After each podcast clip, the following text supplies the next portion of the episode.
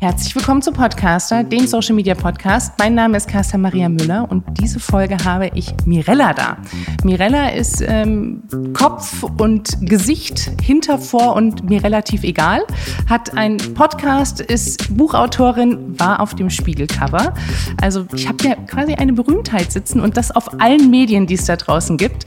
Und ich beschäftige mich heute mit ihr, was denn eigentlich dieses YouTube-Dasein ist, ob diese ganzen Vorurteile stimmen, also diese Vorurteile, dass die Geld kriegen, obwohl sie eigentlich nicht arbeiten und dass sie einen Manager haben, obwohl sie es eigentlich selber machen könnten und dass ihnen alles hinterhergeworfen wird.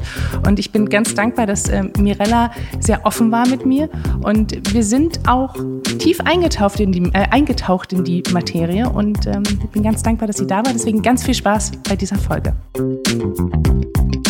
Ich freue mich, dass du da bist, Mirella. Ich freue mich auch. Ich gucke gerade noch, ob der Pegel so passt, aber ja. Der Pegel. Ich bin so ein Techniktyp, ne? Ich muss da jetzt die ganze Zeit drauf gucken, okay. Ich hoffe, du sprichst von dem Geräuschpegel und nicht von einem anderen Pegel. Nee, es ist 10 Uhr in der Früh. 10 Uhr in der Früh, es ist ultra heiß. Wir sitzen hier in Köln. Der Jahrhundertsommer ist bei uns angekommen. Der war doch auch schon letztes Jahr. Und vorletztes Jahr? Ich weiß nicht, es war ja schon zweimal dieses Jahr so 40 Grad und ich habe beides mal geschafft, nicht im Lande zu sein und jetzt bin ich aber hier und ich hasse es. Es ist fürchterlich, es ist zu heiß, um irgendwie zu denken oder zu funktionieren. Ich wollte halt eigentlich auch ein Video drehen, so ein Room-Makeover, aber halt dann muss ich hier einen Schrank und alles umstellen und das habe ich keine Lust zu, da werde ich so schwitzen, deswegen muss ich mir irgendwas anderes überlegen. Absolut verständlich. Wir sitzen hier glücklicherweise in einem klimatisierten Raum. Ja, ich glaube, ich bleibe einfach hier. Genau, du kannst auch hier erstmal Schränke reinräumen in den Raum. Und dann, stimmt. Hier könnte ich auch so ein Room-Makeover machen. Hier steht nämlich nichts gefühlt drin. Mirella, ich habe gesagt, ich werde dir Vorurteile an den Kopf werfen. Das erste Vorurteil, was ich häufiger höre und was ich auch nochmal zu hören bekommen habe, als ich davon gesprochen habe, dass ich diesen Podcast mit dir aufnehme. YouTuber sind doch alles nur Laberbacken. Ja, ich habe ja auch einen Podcast und ich bin ja im Podcast. Ich kann schon gut labern. Aber Laberbacke impliziert ja auch so ein bisschen, die reden viel, aber tun nichts so ein bisschen, oder? Ja, also, es geht natürlich so dieses, ne, die können eigentlich nichts, die labern nur rum. Die haben nicht gelernt, wie man ein Auto zusammenschraubt und kreieren keine haptischen Werte, sondern sind halt nur so Laberbacken und kriegen dafür Kohle. Ja. Ist es so? Ist es nicht so? Was? Also ein Auto kann ich nicht zusammenbauen, das stimmt tatsächlich. Deswegen, ich habe das nicht gelernt, was ich mache im klassischen Sinne. Ich habe nicht YouTube studiert. Das wäre auch, glaube ich, irgendwie schwierig und würde wahrscheinlich nicht zum Ziel führen. Ich glaube, YouTube ist was man einfach machen muss und dann währenddessen irgendwie lernt und da so ein bisschen hineinwächst, so war das bei mir zumindest. Also als ich angefangen habe vor ungefähr 6 Jahren oder so, da war ja YouTube auch noch nicht so ein richtiger Beruf. Es gab schon Leute, die irgendwie große Kanäle hatten, irgendwie wie eine Darum, die irgendwie ein Vorbild für mich war. Ich dachte, ach, das möchte ich auch mal gerne machen. Aber die ja auch noch nicht so wirklich das hauptberuflich oder so gemacht hat, sondern ich wollte einfach kreativ sein. Ich wollte Videos hochladen und habe das einfach gemacht neben meinem Studium. Damals noch und als ich dann mein Studium beendet hatte, war es zeitgleich auch so, dass eben YouTube so viel Zeit eingenommen hat und auch richtig zum Beruf geworden ist, also ich auch finanziell mich das getragen hat und so und ja, seither mache ich das jetzt dann eben voll beruflich auch. Du sagst immer dieses YouTube machen, jetzt sind hier natürlich Hörer dabei, die Social Media kennen, die auch wissen, wie das funktioniert. Was muss man sich denn hinter YouTube machen vorstellen? Also, weißt du, so ich vergleiche das immer gerne. Meine Eltern sind Optiker. Und viele Leute sagen, ich gehe in den Laden, suche mir eine Brille raus. Eine Woche später habe ich die Brille und die haben halt die Brille gemacht. Mhm. Und was dahinter steckt, ist halt irgendwie die Gläser stellen, die bestellen, die müssen geschliffen werden und so weiter. Das ist ja so ein handwerklicher Prozess. Mhm. Was bedeutet YouTube machen?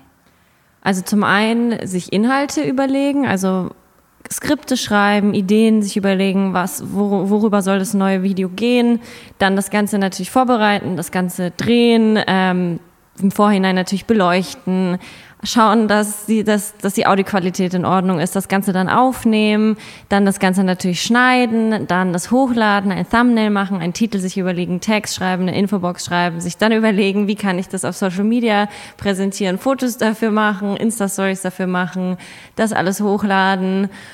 Und dann die Kommentare teilweise beantworten, lesen, aufs Feedback eingehen. Und dann geht das Ganze schon wieder von vorne los. Dann ist schon wieder das nächste Video wahrscheinlich dran. Und zwischendrin dann eben noch Sachen machen wie, irgendwie, wenn man einen Podcast hat, einen Podcast aufnehmen, andere Instagram-Fotos machen, Kooperationen verhandeln, durchführen, Interviews geben. Was dann halt so anfällt einfach. Das Skurrile ist ja, dass die Menschen von dir oder halt von anderen YouTubern dann eigentlich nur das sehen, was ja das Outcome ist. Also ja, das genau. Video, wo du halt rumlaberst und über deinen Sixpack redest oder was auch immer gerade das Thema ist, weswegen ja dieses Vorurteil herkommt. Ist es für dich nervig, dass du darauf runtergebrochen wirst? Oder sagst du, I don't care, wenn die Leute das sagen wollen, dann sollen sie halt sagen. Oder es ist halt so fies, wenn man immer nur sieht, die labert rum, die macht sich über ihr Sixpack lustig und ist irgendwie so selbstironisch. Ist ja ein toller Inhalt, die kann ja nix. Ja, teils, teils. Also zum einen ist ja das, was ich ja mache, ist ja Unterhaltung im weitesten Sinne. Und man will ja auch, wenn man jetzt einen Comedian irgendwie auf der Bühne zum Beispiel sieht oder auch einen Sänger, der irgendwie auf Tour ist, man will ja dann auch nicht die ganze Zeit mit der harten Arbeit konfrontiert werden, sondern man will ja dann auch einfach vielleicht den Moment genießen, abschalten, lachen, sich vom Alltag ablenken lassen und nicht die ganze Zeit nur hören, oh, mir geht's auch so schlecht und ich muss auch so hart arbeiten und das zieht einen dann vielleicht lieber runter, sondern man will ja dann auch einfach unterhalten werden. Deswegen finde ich es auch okay, dass ich nicht immer sage, oh, guck mal, wie hart mein Leben ist oder wie auch immer, das denke ich auch gar nicht. Also ich denke, ich habe ein echt ganz cooles Leben, ich habe mir das ja auch so ausgesucht. Und auf der anderen Seite ist es natürlich nervig, Kommentare zu bekommen, oh ja, mit deinen 10-Minuten-Videos, das könnte ich ja auch und ihr verdient viel zu viel Geld und bla bla bla und das ist ja gar keine Arbeit und da war ich eine Zeit lang echt so, dass ich immer gesagt habe, ich muss mich jetzt rechtfertigen und nein, ich arbeite auch 40 Stunden die Woche oder ich mache auch dies und das und ich muss auch meine Steuererklärung noch zwischendrin machen, aber letztendlich, wenn jemand wirklich davon überzeugt ist, dass das, was ich mache, keine Arbeit ist und nicht honoriert werden sollte oder wie auch immer, dann wird jetzt mein Fest oder meine Aussage, doch, das ist Arbeit, ihn jetzt auch nicht umstimmen. Da würde ich sagen, ja, stimmt, ja, hast vollkommen recht, sondern das ist auch nicht meine Aufgabe, jeden da so zu erziehen und zu sagen, das, was Künstler machen oder also einfach, ja, Kunstschaffende im weitesten Sinne, da wird auch nicht jeder sagen, ach, ein Maler, der steht ja auch nur vor der Leinwand und dann schwingt er ein bisschen seinen Pinsel und dafür will er dann Geld haben. So, das ist, entweder man versteht Kunst halt und wie es funktioniert oder man versteht es halt nicht. Mhm. Dieses Thema, das ist ja keine Arbeit, auch so ein klassisches Vorurteil, ja, was durchaus in der vorherigen Umfrage auf mich eingeprasselt ist. Die Frage, die ich mich dann gestellt habe, weil ob das jetzt Arbeit ist oder nicht, ich glaube, dieses Vorurteil haben wir abgehakt. Was ich mich frage, ist, wie selbstbestimmt der Job eines YouTubers ist. Also, ne, das so auf dem Papier, ihr seid selbstständig, ihr habt euer eigenes Business, du bist die Person dahinter, du bist die Marke. Inwieweit ist man wirklich frei, weil man selbstständig ist, oder inwieweit ist man von äußeren Umständen dann getrieben? Ich glaube, das ist auch von YouTuber zu YouTuber unterschiedlich und auch bei mir sind es so Phasen, würde ich sagen. Ich hatte jetzt so vor ein paar Monaten, hatte ich das Gefühl, krass, ich bin gar nicht mehr selbstständig, sondern ich arbeite momentan so fremdbestimmt und das hat mich richtig genervt, weil ich habe mir halt die Selbstständigkeit auch aus dem Grund ausgesucht. Ich mag das gerne, so selbstverantwortlich zu sein und selbst eben zu bestimmen, wie und wann man arbeitet. Und dann ist es aber halt, wenn man wirklich viele Kooperationen zum Beispiel macht, dann muss man ja für andere Content kreieren und dann hat man Deadlines, an die man sich halten muss. Und das ist ja auch alles okay. Aber wenn das Überhand nimmt, das stresst mich dann einfach zu sehr und dann nimmt mir das so ein bisschen die Freude an dem, was ich mache. Da ruft gerade meine Steuerberaterin an. Das könnte gar nicht besser sein. Ich hab's in den Flugmodus gefangen. Ja, und dann nervt mich das, dass ich jetzt meine Belege schon wieder sortieren muss und abgeben muss. Und ich will das eigentlich machen. Ich will eigentlich nur vor der Kamera stehen und lustige Videos drehen und das war's. Aber natürlich muss man auch gucken, dass man davon irgendwie leben kann. Und dann kommen halt irgendwie andere Leute mit ins Boot. Und dann hat man dafür Verantwortung. Und es ist dann schon teilweise nicht ganz so frei und es ist dann nicht so ein, wie sagt man, Blumenpflücken auf der Wiese und es ist alles so toll und so, sondern es ist dann halt auch wirklich Arbeit und manchmal auch anstrengend und nervig. Aber am Ende des Tages, so ich habe mir jetzt dann wieder, bin ich ein bisschen zurückgetreten und habe gesagt, ich möchte jetzt mal wieder zum Beispiel weniger Kooperation machen und mich wirklich auf meine Inhalte konzentrieren, damit ich auch den Spaß an der Sache nicht verliere und nur irgendwie Geld hinterher renne oder mich also ein Sellout betreibe oder wie auch immer. Diese Fremdbestimmtheit, von wem aus kommt die? Kommt die von dir aus, weil du sagst, ich möchte mehr Kooperation haben, um mehr Geld zu haben? Kommt die von deinem Manager? Kommt die von deinen Followern? Wer sind diese Fremdbestimmtheitsfaktoren? Also ich glaube, meine Follower sind dann... wenn man jetzt überlegt, zum Beispiel, ich kenne auch viele YouTuber, die irgendwie schon immer Beauty-Videos machen. Und ich glaube, die fühlen sich teilweise schon recht fremdbestimmt, weil sie sagen, ich kann ja gar keinen anderen Content machen. Ich mache das jetzt schon 5 Jahre lang und die Leute sind das von mir gewohnt und die wollen das sehen. Und wenn ich was anderes mache, dann gucken die das nicht, dann springen die ab, dann erkennen die mich nicht wieder oder wie auch immer. Und da muss ich sagen, davon habe ich mich eigentlich ziemlich befreit, beziehungsweise ich hatte das nie, wenn man auch meinen Kanal anguckt. Ich mache das 6 Jahre und es ist so unterschiedliche Themen, die ich angeschnitten habe und ich entwickle mich da immer weiter. Deswegen, da bin ich ganz froh, dass ich das Gefühl habe, dass ich schon sehr frei bin in dem, was ich mache, also dass ich mich wirklich kreativ ausleben kann. Mein Management ist jetzt auch nicht so, dass sie sagen, du musst jetzt irgendwelche Kooperationen machen oder so, sondern wir ziehen da eigentlich an einem Strang und sagen beide, weniger ist mehr und wir überlegen uns wirklich ganz genau, mit wem wir zusammenarbeiten, einfach weil ich das auch lange noch machen will oder eben ich jetzt es nicht verheizen will. Ich könnte jetzt jede Kooperation annehmen, aber dann würden wahrscheinlich in einem Jahr die Leute meine Instagram-Bilder nicht mehr liken, nicht mehr angucken, meine Videos nicht mehr gucken, weil es halt einfach nur noch eine Werbesendung ist. Dann kann ich auch einfach Fernseher angucken und nur Werbung schauen. Also das ist dann genauso spannend wahrscheinlich. Deswegen, es ist dann schon eigentlich eine Entscheidung, die ich dann treffe, wo ich sage, ja, die Kooperation klingt cool und ich will das dann machen und dann ich muss doch ganz ehrlich sagen, Kooperationen sind halt einfach gut bezahlt und wenn da einem jemand so ein Angebot macht, dann kann man das manchmal auch nicht ausschlagen oder man ist dann so drin und sagt so, ja, mache ich jetzt auch noch mit und ach, ist ja nicht so viel Arbeit und dann ist man aber mittendrin und merkt so, ach, vielleicht war das jetzt doch ein, 2 Sachen zu viel und ich schaffe das nicht und eigentlich will ich das nicht machen, sondern ich will eigentlich ja kreativ sein und eben selbstbestimmt arbeiten.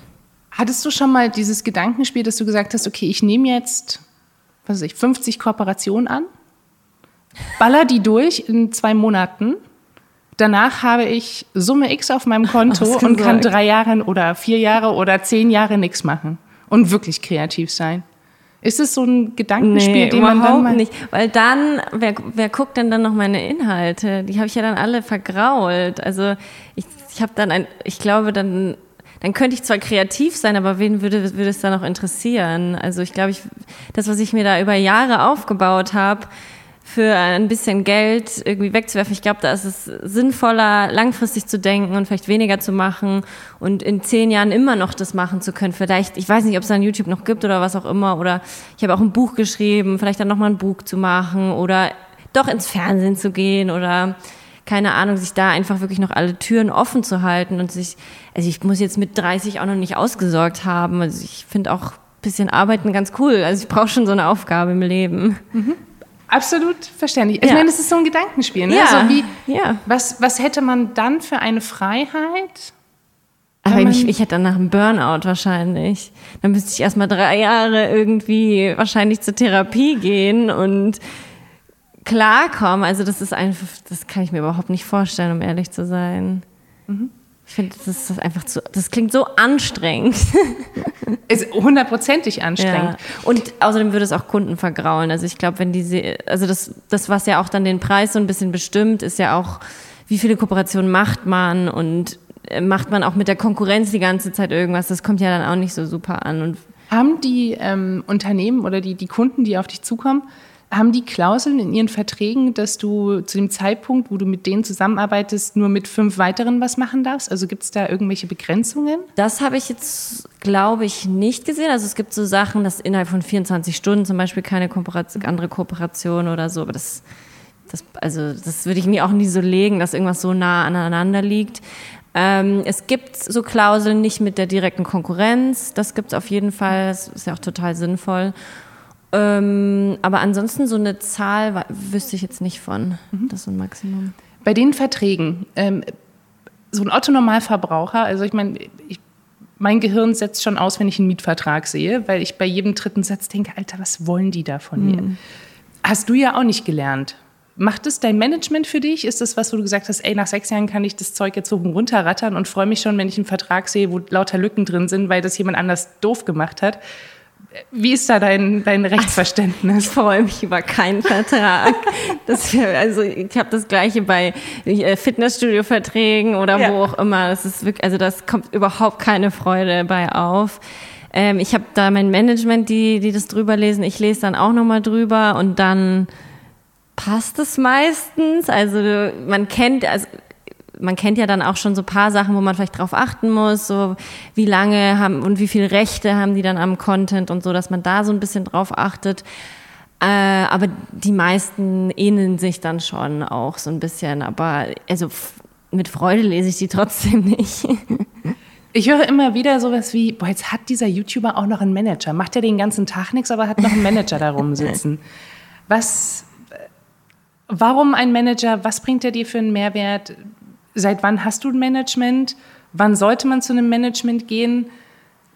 Was machen die für einen, dass es sich halt da lohnt, auch rein zu investieren? Weil es ja im Endeffekt etwas vom Kuchen, was du wieder abgibst, was du selber essen könntest. Richtig.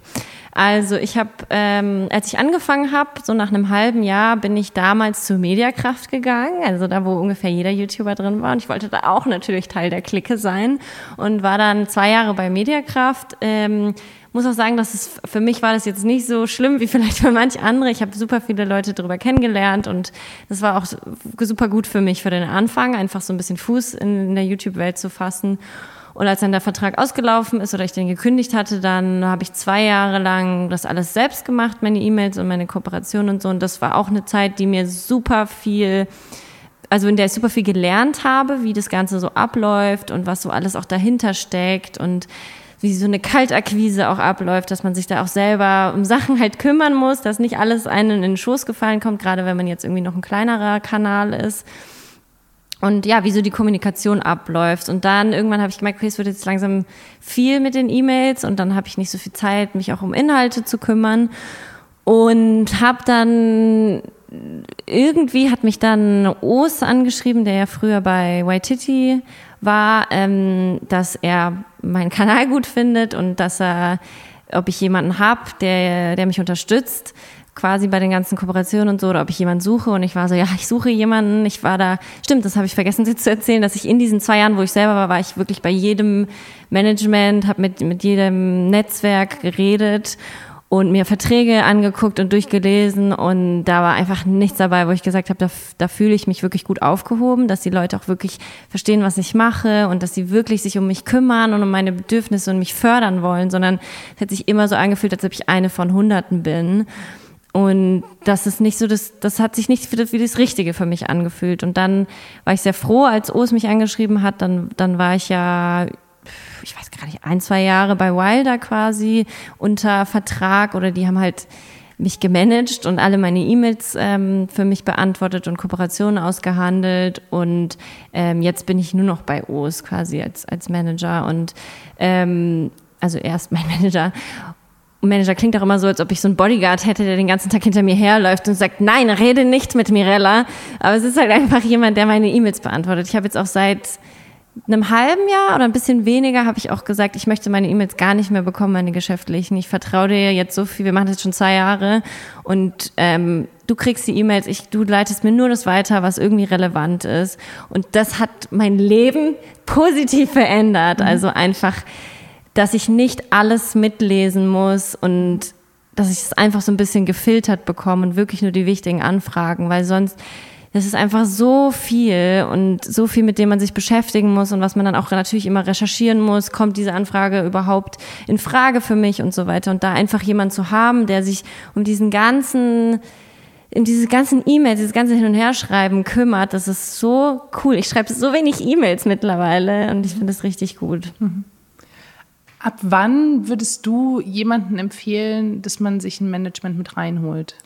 Also ich würde immer empfehlen, das auch mal eine Zeit lang auf jeden Fall alleine zu machen, einfach um auch zu sehen, wie es läuft. Weil ich kenne YouTuber, die noch nie ein Management hatten und die mit ihrem Management oder Netzwerk oder so umgehen.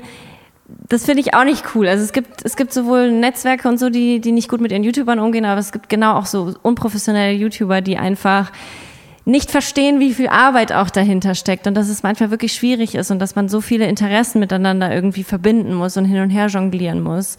Deswegen auf jeden Fall auch mal selber schauen, das hinzukriegen.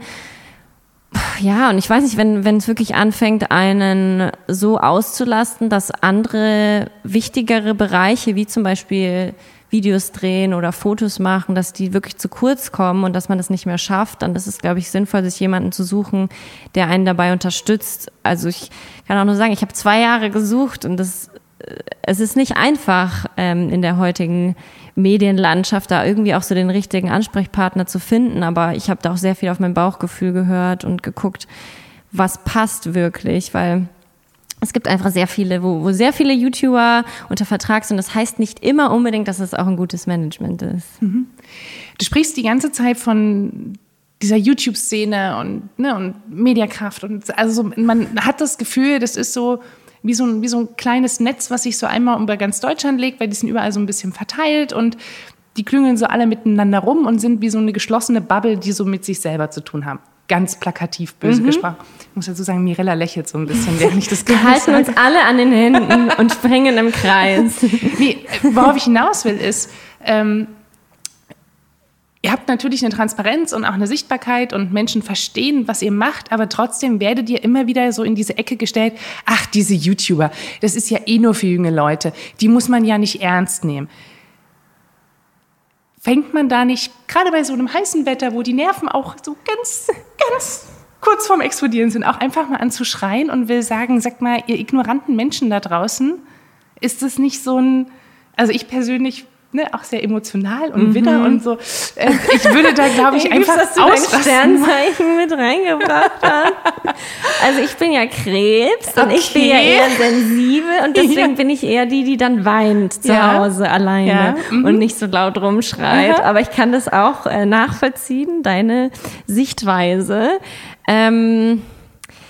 Ja, das passiert schon oft, gerade auch, ich habe jetzt nicht so viel mit Leuten zum Beispiel aus der TV-Branche oder so zu tun, aber man bekommt schon mit, dass das eher so ein bisschen belächelt wird und nicht so ernst genommen wird, das muss man ja so sagen. Und tatsächlich nicht nur von der TV-Branche. Also, das ist so, ich finde, also klar, ich komme aus der TV-Branche und ich habe genau damit viel zu tun, aber auch viele von meinen Freunden sind immer so, ach, diese YouTuber, Also so, und ich finde, es ist auch immer dieser gleiche Ton, diese YouTuber. Mm.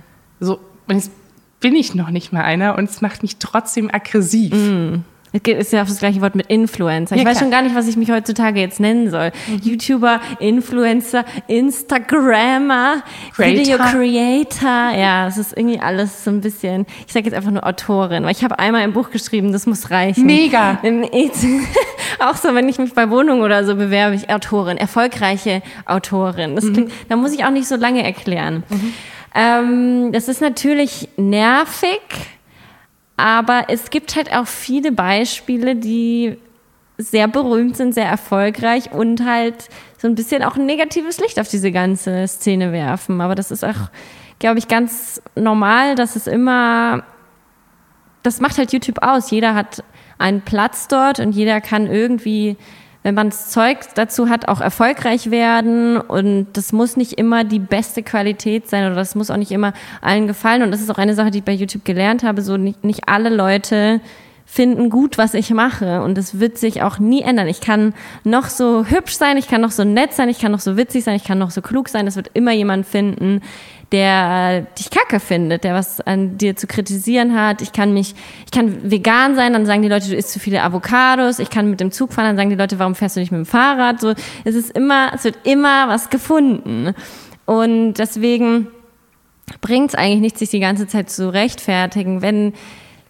Ich hoffe dann, dass die Leute sich vielleicht meinen Content mal angucken und dann vielleicht sagen, ach ja, es gibt ja auch coole Sachen oder nee, die ist wirklich total fürchterlich. Ich hasse YouTube. Das ist auch okay. Aber ich glaube, wenn man sich ein bisschen mit YouTube und so auseinandersetzt, dann findet man ja auch diese ganzen Kanäle, die wirklich auch Spaß machen und die einen unterhalten oder die einen was beibringen. Und YouTube ist ja nicht nur dieses eine. Es ist nicht nur Trash-Content. Es ist nicht nur RTL nach 14 Uhr oder so, sondern es gibt ja alles Mögliche. So wie es im Fernsehen auch ganz viele unterschiedliche Formate gibt, gibt es auch auf YouTube. Und es gibt coole Instagrammer, in Anführungsstrichen, was auch immer cool bedeutet. Und es gibt halt Leute, die man nicht so feiert vielleicht. Also alles hat halt so seinen Platz und man muss sich halt nur dafür entscheiden, okay, weil es jetzt Leute gibt, die ich nicht gut finde, finde ich jetzt die ganze Plattform kacke. Ja, kannst du machen, aber ist halt ein bisschen unfair allen anderen gegenüber.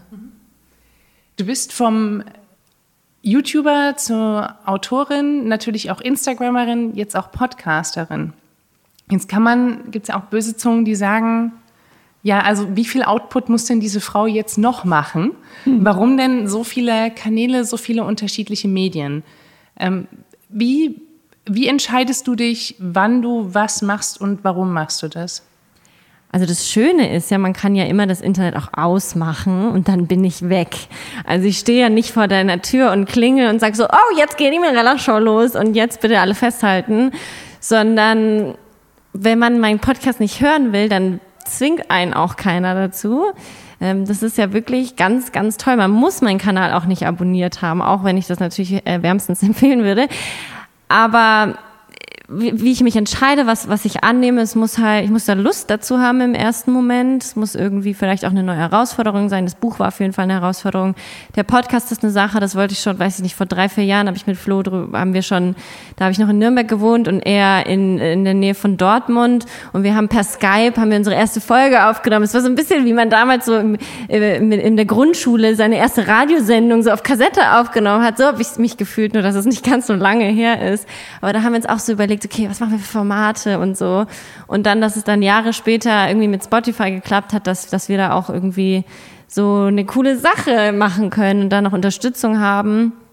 Das ist natürlich der Idealfall. Und da habe ich sofort gesagt, ja, ich höre die ganze Zeit nur Spotify, warum möchte ich dann auch nicht diesen Original-Podcast haben? Das ist ja mega cool. Das ist also für mich ideal und inhaltlich kann ich mich da komplett ausleben. Und es ist halt nochmal was anderes. Also der Podcast ist halt nochmal ein bisschen privater.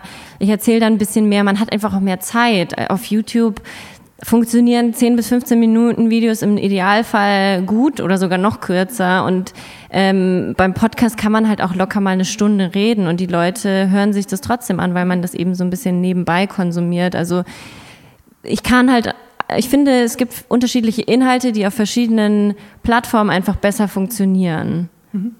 Ich sage immer, beim Podcast ist das Schöne, dass die Menschen ihren Bauch nicht einziehen müssen. Also so vom Gefühl her, ne? Ja. Weil ich finde, man ist viel bequemer, als wenn man die ganze Zeit gefilmt wird. Also gerade für jemanden, der jetzt nicht kameraaffin ist und das schon ein Leben lang macht, in Anführungsstrichen, ist es natürlich so ein beim Podcast ein ganz anderes Gefühl. Und ich mag dieses, man kann sich in die Augen gucken, man sieht auch, wie die andere Person reagiert und es ist so ein, ich finde es sehr viel... Es ist entspannter auch einfach, finde ich. Ja. Und ich finde es auch faszinierend, wie unterschiedlich Podcasts tatsächlich sind. Also dieses, ne, wenn du jetzt dir einen Charlotte Roach anhörst, ein ganz anderes Tempo als Joko und Paul, die dann irgendwie da die ganze Zeit rumlachen. Also es ist schon, ich finde es sehr faszinierend, wie die unterschiedlichen Genre auch bedient werden. Ja, genau. Und sich entwickelt haben. Also muss man ja auch sagen, wie sehr sich das... Kommen wir zu dir zurück. Ein anderes Vorurteil. YouTuber bekommen alles hinterhergeworfen. Urlaube, Kosmetik, Klamotten, Gadgets. Nie müssen sie für irgendwas zahlen. Boah, wenn ich mich mit sowas konfrontieren müsste, ich habe da wirklich keinen... Willst du die Frage für mich beantworten? Nee, ich habe das Gefühl, du hast so einiges dazu zu sagen. Nein, bitte, es ist deine Frage. Ja, also ich überlege gerade, was ich ja zuletzt umsonst bekommen habe. Ich kann mich nicht mal daran erinnern. Doch, ich habe mal so eine vegane Box habe ich zugeschickt bekommen, die ich es mal testen sollte. Und da war ein Müsli drin und da war ein Müsli-Riegel drin und so, da habe ich mich gefreut. Aber an sich bekomme ich sehr wenig Sachen zugeschickt, weil ich das auch nicht möchte. Weil immer, wenn die Firmen mir was zuschicken, dann habe ich immer so, dann denke ich mir, oh, muss ich jetzt irgendwie zeigen, um so Danke zu sagen. Und das ist so blöd, weil also es ist ja oft so, dass die Firmen einfach Sachen zuschicken, damit man die mal ausprobiert. Gerade jetzt so, als ich mich mit dem Thema Nachhaltigkeit irgendwie neu beschäftigt habe, da gibt es halt super viele coole Startups und kleine Unternehmen, die echt coole Sachen machen. Dann schicken die, kann man das mal testen. Aber ich kann halt auch nicht den ganzen Tag nur irgendwelche Sachen zeigen, die ich umsonst zugeschickt bekomme, weil dann ist das mein Content auf Instagram und das will ich irgendwie auch nicht so. Und deswegen nehme ich eigentlich echt ungern Sachen an, weil es sich direkt immer so anfühlt, oh, muss ich jetzt irgendwie was dazu sagen? Und also für meinen letzten Urlaub, ja, das war, manchmal ergibt sich das ganz gut. Zum Beispiel habe ich mit dem Campervan Urlaub gemacht und da habe ich tatsächlich die Firma angeschrieben auf Instagram und gefragt, ob sie Lust haben, eine Kooperation zu machen. Also klar, wenn man eine Reichweite hat, kann man sich auch mal kann man Sachen günstiger bekommen oder halt direkt eine Kooperation draus machen. Aber ich habe ja auch Sachen dafür gemacht. Also ich habe irgendwie Posts dafür gemacht und eben Werbung dafür gemacht. Das ist ja dann auch in dem Sinne Arbeit, auch wenn es nicht so danach aussieht. Aber es ist dann halt nicht der 2-Wochen-Urlaub, in dem man nur am Pool sitzt und All-Inclusive-Getränke in sich reinschlürft, sondern dann muss man sich halt auch mal herrichten, dann muss man sich überlegen, was für ein Foto macht man. Ich weiß, das klingt jetzt alles sehr anstrengend, aber es ist halt letzten Endes einfach Fotografie, die man dann betreiben muss und das ist halt auch nun mal Arbeit und dann muss man das posten und dann muss man da Statistiken zuschicken und so weiter. Das ist jetzt nicht der schwerste Job der Welt, aber es ist immer noch Arbeit. Naja, und es ist halt in dem Moment, oder andersrum, normale Menschen, also Menschen, die nicht damit Geld verdienen, sind auf Social Media, weil ihnen langweilig ist und weil sie es halt einfach konsumieren. Und in dem Moment, wo du natürlich auf Instagram gehst oder auf YouTube gehst, verfällst du in deinen Arbeitsmodus, weil das ist nun halt mal dein Arbeitsinstrument und dementsprechend geht halt auch dein Arbeitshirn an und dann wird der Urlaub unterbrochen. Also das ist schon ein Unterschied zu jemand, der im Büro arbeitet und halt 2 Wochen einfach nicht ins Büro geht, weil dann ist man auch nicht mit der Arbeit konfrontiert. Also ich kann das schon nachvollziehen in dem Moment. Ich finde es auch immer schwierig, so zum Beispiel zu tracken quasi, wie viele Stunden arbeite ich denn am Tag? Weil wenn ich jetzt Instagram aufmache, ist das dann jetzt direkt Arbeit oder ist es das nicht? Oder kommt es darauf an, was ich angucke oder ob ich was poste oder so? Das ist einfach super schwierig, weil das alles so schwammig ist und ineinander übergeht oder wenn ich einfach nur irgendwo entlang laufe, kann es ja sein, dass ich gerade eine Videoidee bekomme und die dann aufschreibe. Ist das dann in dem Sinne Arbeitszeit oder ist es nicht? Und so, das ist immer alles so. Deswegen kann ich gar nicht sagen, ob ich jetzt extrem viel oder extrem wenig arbeite, aber darum geht's auch nicht. Also ich glaube, wir müssen da als Gesellschaft auch ein bisschen von wegkommen, zu sagen, nur wer so und so viele Stunden arbeitet, ist ein funktionierendes Mitglied dieser Gesellschaft, sondern letzten Endes kommt es ja auch darauf an, was man dann für einen Output hat oder auch wie man sich selbst damit fühlt und wie lange man sowas auch machen kann und so weiter. Also ja, und der Alltag sollte kein Wettkampf sein. Ja, aber fühlt sich oft so an, finde ich. In welcher Hinsicht? Was? Ja, gerade so, wenn es eben um das Thema geht, YouTuber machen ja nichts, sie arbeiten nicht richtig. So, doch, ich habe jetzt heute schon so und so viele Stunden gearbeitet. Ich bin heute schon um 6 Uhr aufgestanden. Das letzte, wirklich jetzt die letzte Vorurteil, das... Was? Das schon? Nee, also wir können gerne noch weiter... Also tatsächlich jetzt von den Vorurteilen. Ja. Dieses YouTuber sind komplett überbezahlt. Ja, keine Ahnung. Also, das Ding ist ja, es ist ja nicht so, dass ich jetzt sagen kann, ich habe jetzt für die nächsten 5 Jahre safe diesen Umsatz oder ich mache safe dieses Einkommen, sondern das kann halt auch nächsten Monat, also jeder Monat ist bei mir komplett unterschiedlich. Es gibt Monate, in denen verdiene ich gefühlt nichts und es gibt Monate, in denen verdiene ich fast meinen ganzen Jahresumsatz. Also es ist wirklich so im Dezember zum Beispiel, da geht halt die Post ab auf YouTube, so da wollen alle Werbung machen, da werden die Videos auch viel krasser monetarisiert und so weiter. Und dann im Januar, Februar, dann passiert gar nichts. Und wenn ich zum Beispiel keine Videos hochlade, dann nehme ich auch gefühlt nichts ein. Also es ist halt nicht dieses Angestelltenverhältnis, wo du weißt, das ist dein Bruttolohn oder dein Nettolohn und das verdienst du auf jeden Fall im Jahr. Und wenn du auf diese Position befördert wirst, dann verdienst du noch so und so viel mehr und da sehe ich dich in 3 Jahren oder und so. Also das funktioniert einfach nicht so. Es kann halt wirklich, wenn ich jetzt einen Burnout habe, dann verdiene ich erstmal gar nichts. Und deswegen ist es halt oft so bei künstlerischen Berufen auch oder bei Selbstständigkeit vor allem, dass es Phasen gibt, in denen man vielleicht überdurchschnittlich viel Geld verdient, aber das gleicht sich ja dann auch wieder so ein bisschen aus. Und vor allem, was auch Altersvorsorge und so angeht, da muss ich halt selber mich drum kümmern. Da habe ich jetzt nicht irgendwie eine große Rente, die auf mich warten wird, sondern da muss ich halt jetzt anfangen, irgendwie mir zu überlegen, wie mache ich das mal im Alter und so weiter.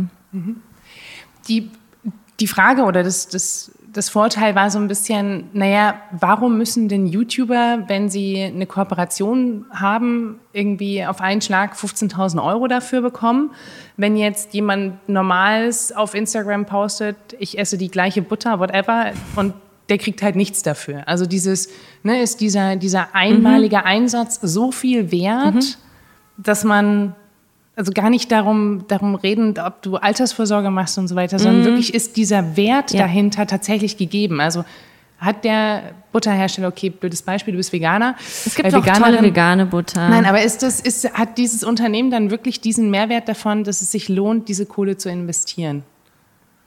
Also was ja in diesen 15.000 € beispielsweise ja irgendwie auch drinsteckt, ist ja einfach die Arbeit von 5, 6 Jahren, die da reingeflossen sind, damit ich ja diese Reichweite habe. Ich verkaufe ja in dem Moment dann eine Reichweite.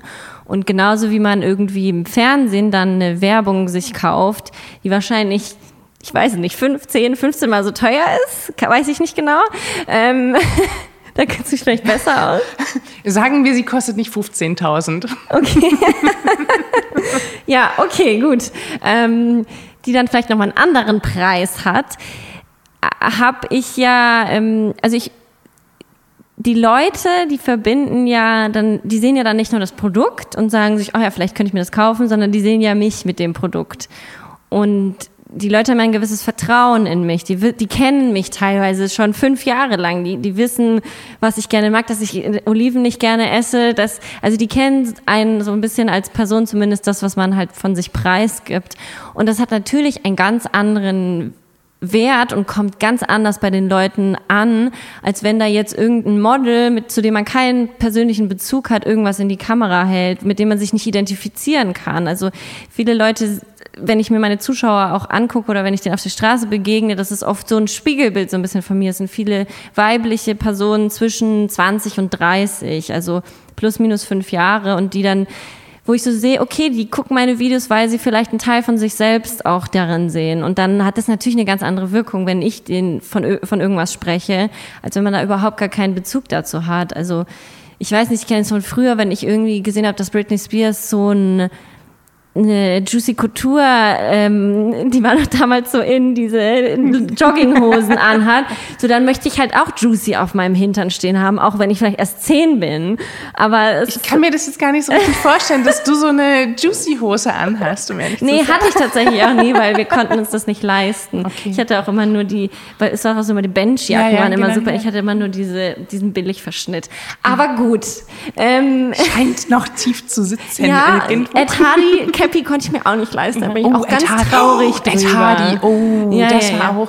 Aber ich habe das Gefühl, das kommt jetzt alles so ein bisschen wieder, so eine halb ironische Weise, dass es getragen wird. Ja, man weiß immer nicht, ob die Menschen es ironisch tragen oder drauf hängen geblieben sind. Ja, aber bei einer Britney Spears ist ja nochmal der Unterschied, die war ja nochmal ein Stück weiter weg, aber trotzdem vielleicht ein großes Idol von mir und so, ich bin ja nochmal ein ganzes Stück näher dran an den Leuten und das hat einfach, glaube ich, eine ganz andere Werbewirkung. Werbewirkung, wenn ich jetzt so an die letzten Monate zurückdenke, hatten YouTuber ja auch zum ersten Mal wirklich deutschlandweit so eine politische Wirkung auch.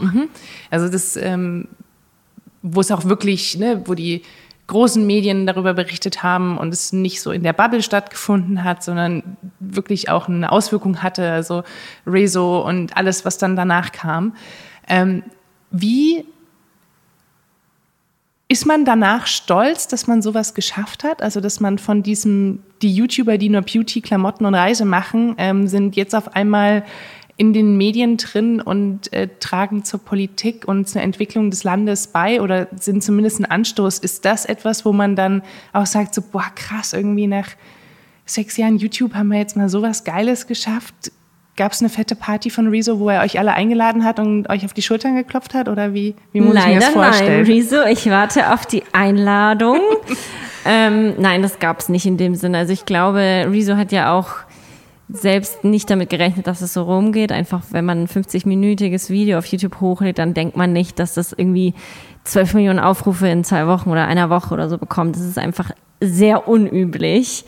Vor allen Dingen bei einem Thema, wo man 50 Minuten mitdenken musste. Ja, richtig. Und was so auch gar nicht auf seinen Kanal eigentlich passt. Ja, und also würde ich mich nicht als dumm einschätzen und ich musste wirklich teilweise Sachen mir mehrmals angucken, um das komplette ganz zu fassen. Und also wirklich, klar. Weil 50 Minuten Input, also wann kriegt man da muss man einfach so lange aufmerksam sein. Ja, und auch das zu verarbeiten. Ja, also ich war irgendwann so, okay, wann habe ich zum letzten Mal so eine Art Vorlesung auch bekommen? Ja. Also, sorry, ich hab dich unterbrochen.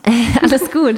Also die Party hat nicht stattgefunden, aber natürlich innerlich ist es schon auch ein cooles Gefühl und man ist da irgendwie stolz drauf und klar, wenn man irgendwie auch in, also Fernsehen und Printmedien, die haben immer noch einen anderen Stellenwert, gerade auch was meine Eltern zum Beispiel angeht oder auch, weiß nicht, das Umfeld, dieses dann so, boah, das ist so cool, ich habe dich im Fernsehen gesehen und denke mir so, ja, meine Videos haben ja auch ganz gute Aufrufe, aber reden wir mal lieber über das Fernsehen. Also es hat einfach nochmal einen anderen gesellschaftlichen Stellenwert, so man erreicht dann auch nochmal andere Leute, die außerhalb von der eigenen Bubble irgendwie sind. Und das ist schon cool, weil es halt nicht irgendwie das Aufsehen erregt hat, weil irgendwie Leute sich in der Badewanne voll Chicken Wings gelegt haben, sondern weil sich Leute politisch eingesetzt haben und was irgendwie in Bewegung gebracht haben. Und das ist natürlich was ich mir auch in Zukunft noch öfter wünsche und auch das Gefühl habe, dass, also Rezo hat ja auch gezeigt, dass es möglich ist und dass man sich ja nur trauen muss und sehr gut recherchieren muss. Ja. Ist es sowas, wo man jetzt davon ausgehen kann, okay, bei den anstehenden Wahlen sind jetzt die YouTuber die junge Generation beeinflussen werden? Ist das so die Schlussfolgerung, die man davon mitnehmen sollte, muss, kann? Oder ist das jetzt schon wieder zu generalistisch zusammengefasst und die Bildschlagzeile? Also ich glaube, dass man nicht unterschätzen sollte, dass die Leute nicht dumm sind. Also auch die Zuschauer von Rezo oder das hat ja auch weit über seine Grenzen so hinausgereicht. Die Leute haben sich das Video angeguckt und sich dann selbst die Schlüsse draus gezogen. Und das fand ich auch immer so ein bisschen schade, hat man ja auch gesehen von der Reaktion von AKK, dass es dann so war, so, oh Gott, der beeinflusst so krass, wie können wir das verhindern? Aber es ist ja nicht so, dass jetzt, wenn Rezo sagt, also es war ja nicht ein Video, in dem er das 1 Minute lang geht, wo er gesagt hat, wählt nicht die, sondern die, Punkt. Sondern es waren ja 50 Minuten, in denen er Gründe gegeben hat und Hintergrundinfos und Fakten und Informationen. Und anhand derer kann ja jeder dann so sich überlegen, was für Konsequenzen ziehe ich daraus und wie werde ich in Zukunft bei der nächsten Wahl vielleicht damit umgehen und so weiter. Also es funktioniert nicht, dass jetzt alle YouTuber ein Video machen und sagen, wählt nicht die und die, sondern es geht ja auch darum, wirklich Inhalte zu vermitteln, Informationen zu verbreiten und das wird hoffentlich in Zukunft auch weiterhin stattfinden. Aber es ist halt nicht dieses blinde Hinterherlaufen, wie es manchmal, glaube ich, dargestellt wird. Mhm. Ich hatte so von draußen betrachtet, auf die ganze Geschichte, hatte ich so das Gefühl von, YouTube ist erwachsen geworden. Also ich kann mich noch genau erinnern, wo ich mit 18 zum ersten Mal wählen war. Mhm. Bei uns in der Familie wurde es auch krass gefeiert und da ist man sonntags da in dieses Wahllokal gegangen. Und ich war mega stolz, weil ich hatte das Gefühl, ich bin jetzt ein Teil von dieser Gesellschaft und ich kann das mitmachen. Und ich hatte so dieses Bild im Kopf, als ob die YouTuber geschlossen so alle da jetzt in dieses Wahllokal gegangen sind, was sie natürlich vorher auch schon gemacht haben, aber auch so mit ihren ganzen Followern und man das quasi so zelebriert hat, dass man ein Teil davon ist und dass man eben nicht dieses Chicken-Wing-Badewannen-Ding hat, sondern so erwachsen ist. Und es hat mich total gefreut, weil das für mich so eine Verwandlung auch für die ganzen Social-Media-Plattformen letztendlich ist. Und man sieht das ja auch mittlerweile bei bei anderen Creatern, Influencern, also eine Louisa Dellert, die halt jetzt einen Aufruf gemacht hat, dass sie finanzielle Unterstützung haben will, damit sie nachhaltig arbeiten kann. Das sind so Entwicklungen, wo ich mich freue, dass man aus diesem Larifari rauskommt. Mhm. Jetzt frage ich mich immer, ob das dann so eine Bubble ist, weil man es wahrnehmen will und sehen will, oder ob man das tatsächlich auch bei den Usern draußen wirklich erreicht hat, diese Wahrnehmung. Also ich glaube, es gibt immer noch das, wie drücke ich das jetzt aus? Es gibt immer noch den Content, wo sich vielleicht weniger Gedanken drüber gemacht wird und wo der User auch sich weniger Gedanken drüber machen muss. Das ist ja auch völlig okay. Manchmal will man ja einfach nur berieselt werden und nicht groß drüber nachdenken und abwägen und keine Ahnung. Deswegen, aber eben auf der anderen Seite gibt's ebenso Leute wie Louisa, die auch sich was Neues trauen. Aber da hat man ja auch gesehen, dass es wirklich noch eine Ausnahmeerscheinung ist, wenn man sich die Kommentare drunter angeguckt hat, wie wenig Verständnis da teilweise drauf reagiert wurde. Also sie hat ja gesagt, dass sie zum Beispiel keine Werbung mehr machen möchte oder nur sehr ausgewählt. Und dann war es ja, such dir doch einen richtigen Job, geh doch an der Supermarktkasse arbeiten, wenn du sonst nichts findest, bla bla bla. Also so ein bisschen so völlig vorbei am Thema. Das hat mich ein bisschen erschrocken, weil ich auch mal überlegt hatte, zum Beispiel komplett auf Werbung zu verzichten und zu gucken. Also für die, die es nicht mitbekommen haben, vielleicht nochmal zur Einordnung. Also Louisa hat quasi gesagt, sie möchte keine Kooperation machen oder sie hat zu wenig Kooperationen, mit denen sie sich identifizieren kann und kann deswegen ihr Influencer-Creator-Dasein sozusagen nicht mehr finanzieren und nicht mehr die Sachen machen, die sie machen möchte, und hat einen Aufruf bei ihrer Community gemacht, so hey, unterstützt mich doch finanziell, weil dann kann ich mir die Zugtickets leisten und quasi nach Berlin oder wo auch hinfahren und da den Content machen, den ihr von mir haben wollt, wo ich aufkläre über Umweltverschmutzung, Nachhaltigkeit und so weiter. Und das sind natürlich dann so viele Leute, und ich sage bewusst natürlich, weil das ist, Hater gibt's überall, und gerade bei so einem Thema, wenn es ums Geld geht und dann auch noch um Nachhaltigkeit, das ist meistens eine Kombination, wo die Leute sehr wenig Verständnis haben, und das war ein gefundenes Fressen. Und dann hat auch die Mopo getitelt, Louisa bettelt bei ihren Usern um Geld, also das ging wirklich auch extrem unter die Gürtellinie und auch die Kommentare, und das ein extrem mutiger Schritt, aber der meines Erachtens überhaupt nicht gewürdigt wurde. Also ich null. Ich find, also auch von der Branche fand ich, wurde er null gewürdigt. Ja. Und sie ist auch danach jetzt ein paar Tage offline gewesen. Ja. Also ich glaube, sie ist jetzt irgendwie nach 4-5 Tagen ist sie wieder ans Licht gekommen und hat sich wieder zurückgemeldet. Aber ich glaube, den Fehler, den sie ein bisschen gemacht hat, ist, das als Spende zu bezeichnen, weil Spende verbindet man immer mit was Wohltätigem, mit Leuten, die wirklich das zum Überleben brauchen. Ich hätte es wahrscheinlich eher so als Patreon-Sache, das läuft ja eigentlich bei Journalisten und so auch ganz, ganz gut, dass man sagt, so ich brauche diese Unterstützung, um meinen Inhalt zu finanzieren. Das hat sie zwar im Video so gesagt, aber ich glaube, in der Infobox stand irgendwas mit Spende, und da sind die Leute halt einfach super, das ist so ein Wort, da sind die Leute einfach empfindlich und tun dann so ein bisschen so, ja, ich spende schon an so viele wohltätige Sachen, die es viel mehr brauchen als du, aber das eine hat ja mit dem anderen in dem Sinn nichts zu tun, weil ich gehe ja auch in eine Zeitung und in einen Kiosk und kaufe mir eine Zeitung, und die kriege ich ja auch nicht umsonst, sondern ich bezahle ja für Inhalte, ich bezahle ja auch für mein Netflix-Abo, ich bezahle für mein Spotify-Abo und bekomme ja dafür Inhalte. Und Louisa macht ja auch wirklich jetzt nicht die 0815 Fashion-Fotos, wo sie sich in ihrem süßen Röckchen zeigt, sondern sie macht super viel mit Politikern, sie redet mit super vielen Politikern, und das, also diese ganzen Zugfahrten, die kosten Geld, und also ich finde es total verständlich. Was mich überrascht hat, und ich meine, im Nachhinein weiß man es immer besser, ich hätte mir gewünscht, dass sie 5-6 Influencer an ihrer Seite hat, die sagen, das ist cool, was sie macht. Ich habe in den Kommentaren schon sehr viel Zuspruch auch von anderen Influencern gesehen, aber vielleicht hätte man das nochmal deutlicher machen können. Also gar nicht, ich meine, im Nachhinein ist super einfach zu sagen, oh, hätte man und sollte man und aber das... Mir tat es wirklich so in der Seele leid, weil ich auch das so bewundere, auch ihre ganzen Weg, also vom klassischen Fitnessmodel hin zu ich möchte die Welt retten, und das gar nicht übertrieben gesprochen, sondern wirklich aus tiefster, innerster Überzeugung. Das hat mir echt leid getan, dass sie da so durch den Dreck gezogen wurde, und ich frage mich, wie sie jetzt damit umgeht und wie sie da jetzt weitergeht. Also. Ich glaube, es ist in Deutschland auch einfach ein schwieriges ein schwieriges Thema. Geld ist, da wird einfach super ungern drüber gesprochen, wie viel jemand verdient. Wenn jemand viel Geld hat, redet er nicht gern drüber. Wenn jemand wenig Geld hat, redet er auch nicht gern drüber. Also eigentlich kann man nie die richtige Menge an Geld haben, um irgendwie akzeptiert zu sein. Also es ist, weiß ich nicht, es ist einfach so, ich habe das Gefühl, so emotionalisiert und so in den USA, wenn eine Kylie Jenner hat irgendwie einen Spendenaufruf gemacht für sich, damit sie die jüngste Billionaire wird oder so. Und dann im Vergleich so eine Louisa Dellert, die sich ihre Arbeit die halt Unterstützung braucht, um ihre Arbeit zu machen, ja.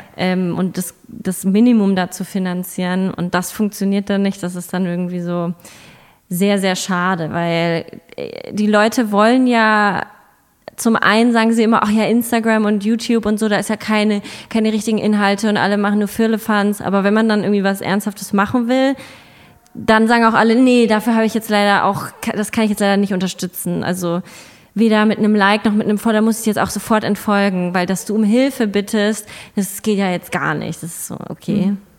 Ja, das Thema Geld oder Verdienst ist sehr emotionalisiert bei uns, aber nicht in einer bejahenden, positiven Art und Weise, sonst da immer mit Wettkampf und Neid und du nimmst was von meinem Kuchen weg. Ja, ja, genau. Und du hast mir, aber warum? Ich habe doch eine Stunde mehr gearbeitet. Also dieses tägliche, und das ist...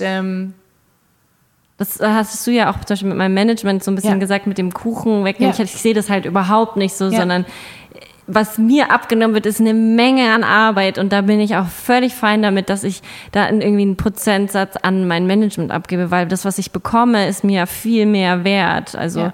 Das muss aber natürlich jeder immer für sich entscheiden, wie er so seine Zeit auch, wie viel die ihm wert ist in dem Sinne. Ja, und vor allen Dingen, was man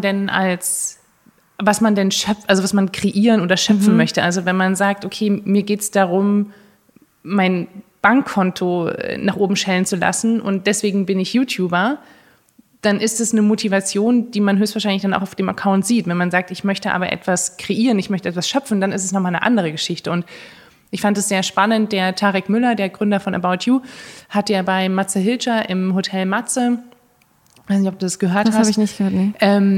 Da haben sie auch drüber diskutiert, was denn Influencer wert sind und so weiter. Und dann hat Tarek gesagt, dass letztendlich Influencer-Dasein eine Kulturform ist.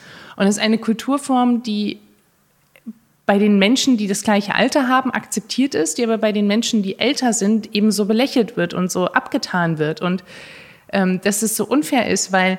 Auch wenn es etwas Neues ist und etwas, was man vielleicht nicht in der Form versteht, ist es ja eine Kulturform. Also so, ne, wie ein neues Musikgenre entsteht, wie ein neues Kunstprojekt entsteht, ist es halt Kunst, Kultur und etwas, was die Zeit prägt. Und dass man dafür kein Verständnis hat, hat er dann halt so ein bisschen belächelt. Er hat auch gesagt, ich finde es auch nicht geil, wenn alle Mädels da irgendwie Lippenstifte in die Kameras halten. Also er hinterfragt das schon auch kritisch. Aber dieses, das wirklich so als ein Kulturgut zu definieren, fand ich sehr spannend, weil es auch nochmal eine Sichtweise ist, die unabhängig davon so eine Wertigkeit dem Ganzen gibt. Also so ein ganz großer Blick von oben drauf. Ja, ich glaube, es ist ähnlich auch wie eben mit der Musik. So, ich muss auch nicht jedes Genre und jede Richtung gut finden. Ich muss nicht irgendwie der größte Cloud-Rap-Fan sein, aber ich muss jetzt auch nicht sagen, dass alle Cloud-Rapper Kacke sind und die nicht verdienen, erfolgreich zu sein, weil irgendwelche Leute finden es ja gut. Ich finde es übrigens auch nicht kacke. Das war jetzt so ein Beispiel, was mir eingefallen ist irgendwie. Deswegen, so alles hat so seine Daseinsberechtigung. Ich muss es ja nicht für gut heißen, aber ich glaube, akzeptieren und es zu tolerieren, das ist, glaube ich, bei allem einfach super wichtig. Mhm. Ich finde ein schönes Schlusswort. Ich danke dir, dass du dir die Zeit genommen hast. Das hat richtig Spaß gemacht. Ja, das freut mich. Ich kann jedem nur empfehlen, Mirellas Podcast anzuhören. Ich bin da ich bin gestern auch nochmal richtig tief reingefallen, habe mir sehr viele Folgen so durchgehört. Und was mich, da muss ich noch was zu sagen. Ja. Mir war schon klar, dass ich nicht Zielgruppe bin, weil ich vielleicht 2-3 Jährchen zu alt bin. Ich musste aber so schmunzeln, weil ich mich in meine jüngeren Tage zurückversetzt gefühlt habe und fand es sehr schön, da nochmal so in meine Vergangenheit einzutauchen, so gedanklich, während ihr gesprochen habt. Und kann deswegen auch sagen, es ist... Ich ich glaube, Zielgruppe ist so 18 bis 24, oder? Ja, kann sein. Ich weiß so, es ehrlich gesagt gar nicht. Aber ich glaube so, ja, so irgendwas um die 25 plus minus. So ja, ein bisschen. So ist es ja. War so. Und also ich kann es auch den Leuten empfehlen, die älter sind. Es macht Spaß zuzuhören. Schön, das freut mich. Ja, danke dir für deine Zeit. Muss das sein, bitte reinhören. Genau, muss das sein. Ich habe reingesprochen, deswegen muss das sein, so heißt der Podcast. Vielen Dank dir. Vielen lieben Dank.